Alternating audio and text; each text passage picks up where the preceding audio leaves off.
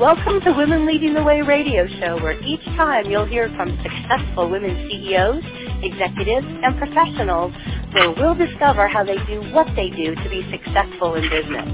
We'll be interviewing women who have overcome big challenges, women who have incredible stories of lessons learned in dealing with adversity. We'll even interview women who have started and grown successful organizations, and women who are C-level executives with unique talents and positions. Our goal is to bring successful business women together to share how they're leading the way in business today.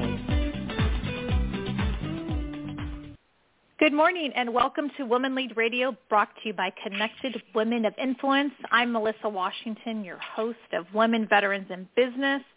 Our show topic today is leadership is about behavior, and our leading lady today is Shon Barnwell, Air Force veteran, entrepreneur, author, publisher. Good morning, Shon. Greetings, Melissa. Thanks for having me. Absolutely, absolutely. And those that listened to my first show last month may recognize Shon's name, as she was one of the 3 Women Veterans Giving Small Business Award finalists. Congratulations again. And definitely look forward to finally meeting you in October at the Business Beyond the Battlefields Conference in Arlington, Texas. So again, congratulations to you on that. And another congratulations, before I get started and asking you all these questions, is you just received an appointment there in the state of Georgia. You want to just share quickly what that is? Yes, ma'am. So thank you again for your congratulatory wishes. We're very excited about being in Texas, coming up here shortly. So the appointment is for the Georgia Veterans Service Foundation Board, and we will be an arm of the Georgia State Veterans Service Board that will be brought together to create fundraising initiatives and other projects, take on other projects to benefit veterans across the state of Georgia. I'm definitely honored and humbled to be part of the organization and look forward to leading and learning and sharing with individuals across the state. Very excited. Fantastic. Congratulations again. So let's talk about our topic today is leadership is about behavior. And you wrote a book on leadership. So talk to, share with us, why did you write a book on leadership? So it started from a training class. I developed an emerging training class for a local company here in Middle Georgia. And during the segment, it was a 2-day segment, when we got to the end, a lot of the participants said, Ms. Barnwell, we'd love to learn more about how you lead teams and some of the activities and that you shared with us were very insightful. How can we learn more? And where can we get your book? And I had to look at this group and I had to tell them, well, I don't have a book. And so anytime I do training, when there's something to work on, I always say, that's your homework. So the group, they instantly looked at me and they said, okay, Ms. Barnwell, that's your homework. You've got to write this book. And so we get past that training, and of course time goes on and life happens and different things. And so I just had it on the back burner. Okay, I'll do it. One day I'll get to it. And so COVID kicks in, and of course training, workforce development comes to a halt, travel comes to a halt, all of those things come to a halt. And so my husband says, well, outside of your regular work, you got to find something to do because in the evening, you're going to drive me crazy. And so I pulled out my notes that I had taken regarding the book and just had a little shell of how I'd like to develop it, reached out to people that I had either led or we were parts of teams or they were coaches, people that I coached and mentored, and I asked each person to list 3 things that my leadership or mentoring helped them, how it helped them. And so what traits did I have that benefit them in our interaction? And when I got that list back, of course I did my little tally, And the top 9 traits that were listed were the traits that I used for the book. And I use 9 because I'm a retired Chief Master Sergeant, and the pay grade is an E9.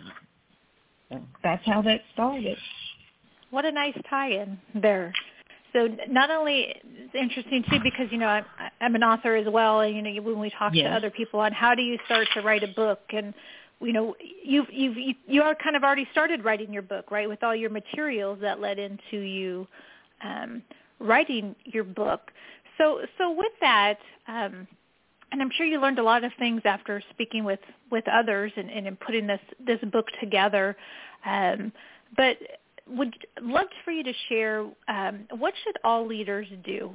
What did you find out, you know, and it's part of your book, I'm sure, as far as what should all leaders do? So I personally think all leaders should lead with the idea of just being impactful.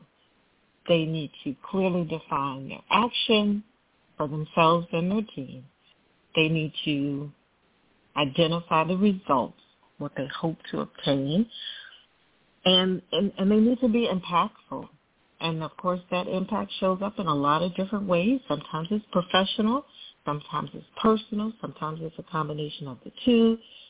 But start with why and then build from there. Make sure that action is defined.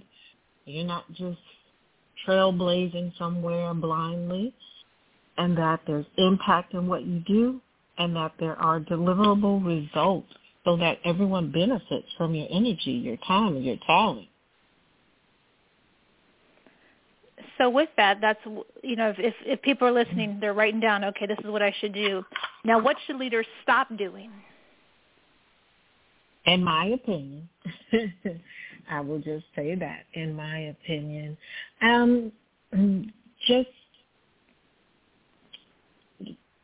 being fearful of showing that they're vulnerable. I think in our culture, Western culture, there is a huge impact for everyone to show up strong, for everyone to show up bold and fearless. And those are good traits, but we don't always live in those spaces at every moment of our lives. And so I think it's okay to show some vulnerability. It's okay to ask for help. That's something that I struggled with as a leader. Maybe it's part of me being firstborn. Maybe it's that A personality. Maybe it's a combination of all those things. I really struggled with asking for help. Sometimes I still do. But people need to realize burnout is real, and we have to ask for help. Not only does it make us not be so overtaxed, but it also helps within our teams to build trust. Because if I'm taking on everything and I won't farm out different projects and tasks for the team, it communicates to them that I really don't trust them. In my mind, I think I'm helping everyone, but we need to definitely show up and show that we can be vulnerable, and it's okay. It's fantastic. I think I feel we all have that, right? We all have that. We want to show up strong, but also too showing that vulnerability there as well. Because and having that, I think also goes back to what you're talking about being impactful and having that. So you share with us what all leaders should do to stop doing, but what is the best leadership advice you've ever received? Okay, so there's been a lot, but the best, I would definitely say trust but verify. Of course, we receive everyone with great intent, and we look for the good in all people and stay optimistic.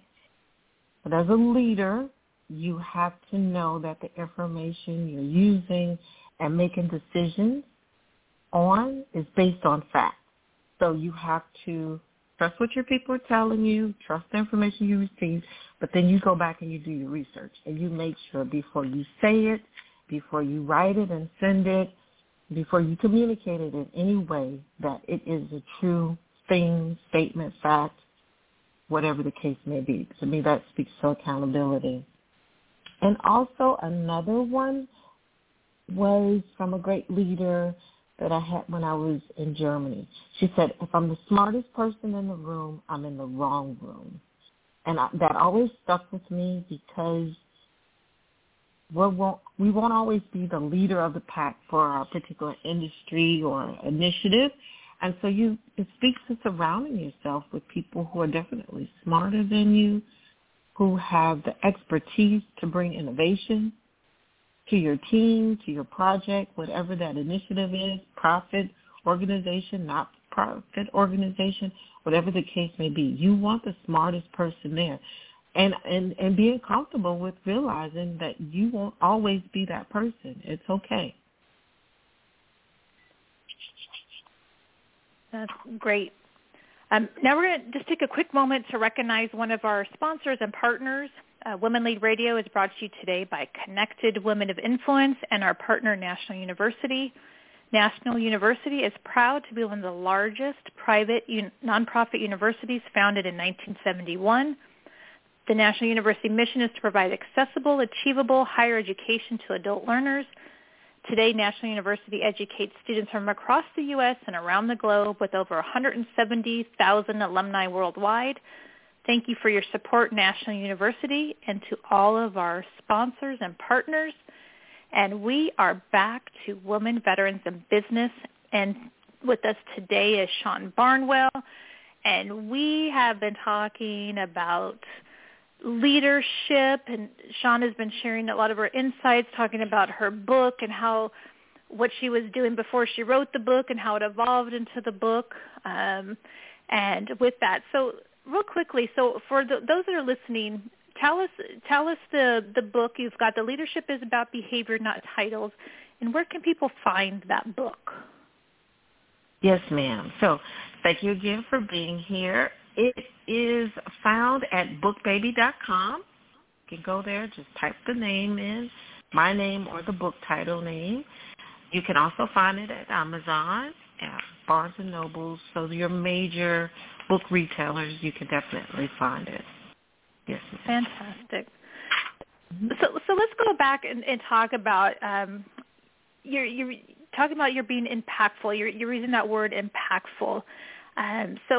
So what do you think, if we look at how, if someone says, maybe one of their goals this year has been, okay, I want to be more an effective, impactful leader. What are some things, I know you talked about things they can do, but, what would be some good takeaways if you can list some things, if I want to be an impactful leader, what are things that I need to work on to do to be an impactful leader? Yes, ma'am. So there are a few things that I capture when I do my workshops, and we talk about impact and being a leader in general. So out the gate, show respect. Every member of your team needs to know that when they show up, that they have your respect, and they're entering a space that is free from conflict and chaos and toxic cultures. And we do that by showing one another respect. Second, build trust. Of course, showing respect helps to build trust.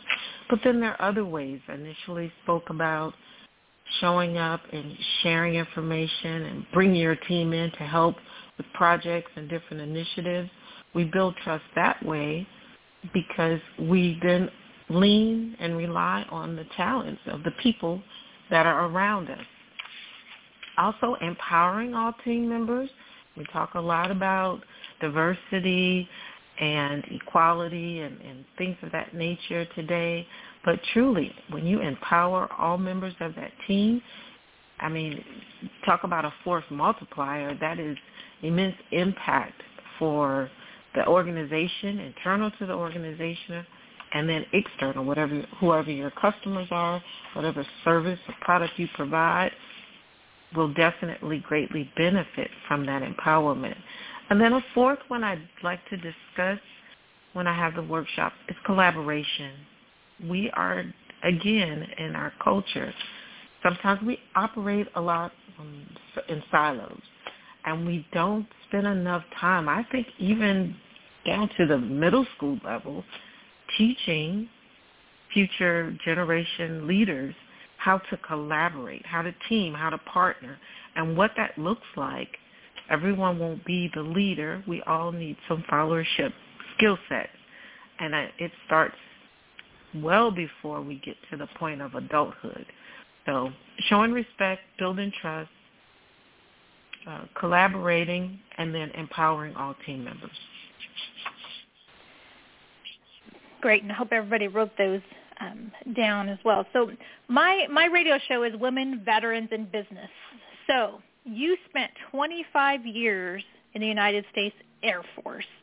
So give us, we've got about 15 minutes left.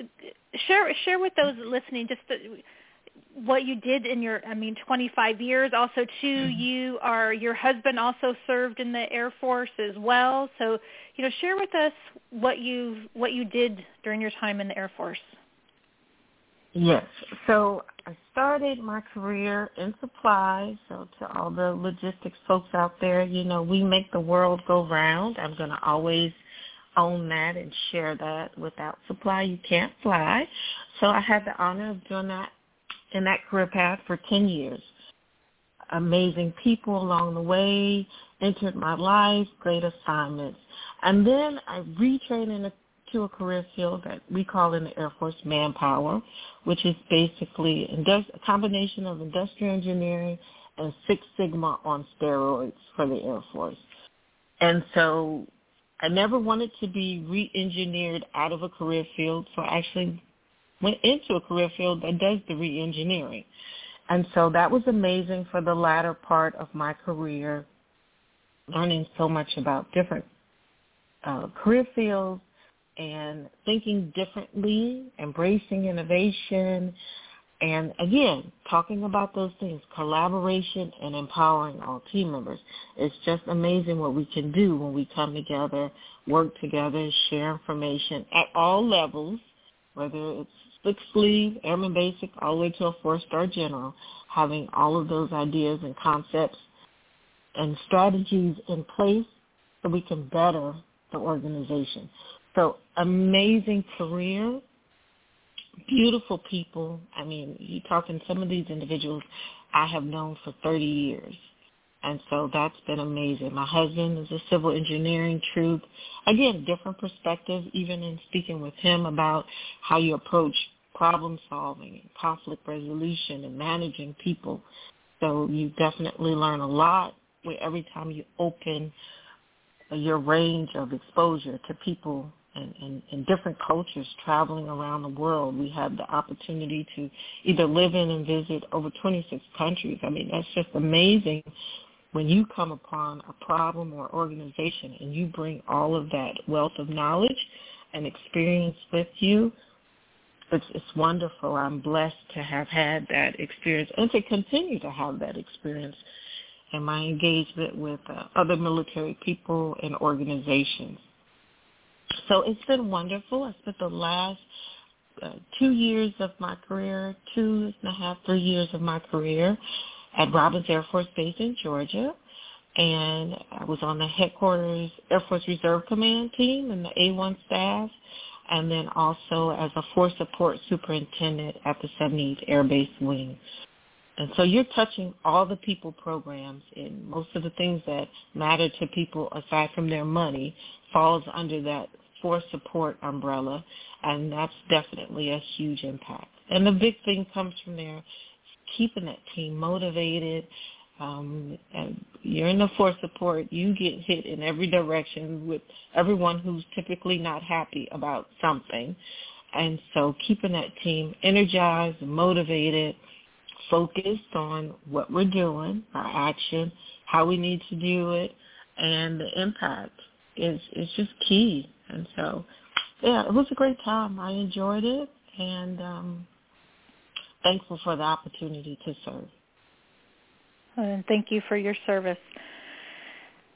With your 25 years, what is something like a memorable experience that you had? You did a lot of traveling around the world. Is there if something that just like, that happened that you won't forget, an experience that you had while serving? Probably there's a lot of them. Definitely the travel and meeting people and doing things with people I call my military family. I think probably the most impactful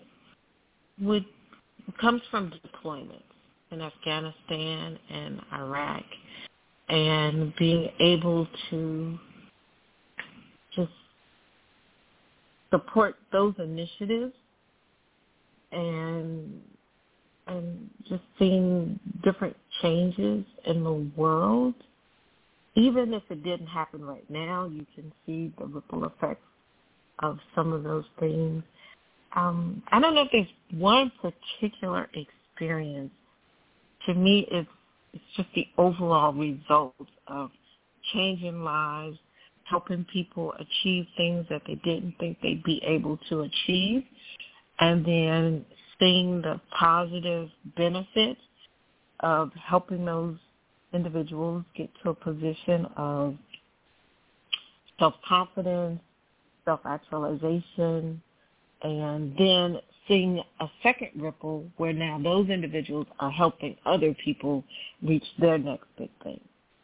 So not so much an instance as it is an experience of helping others achieve excellence and their next big thing.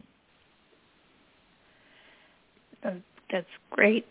And thank you for sharing that, too. I mean, in 25 years of all that you accomplished, and like you said, that being impactful, right, just the impact that you've had on others. But just in case our listeners may want to reach out to you after the show, how would you like them to contact you, whether it's your website, email, LinkedIn?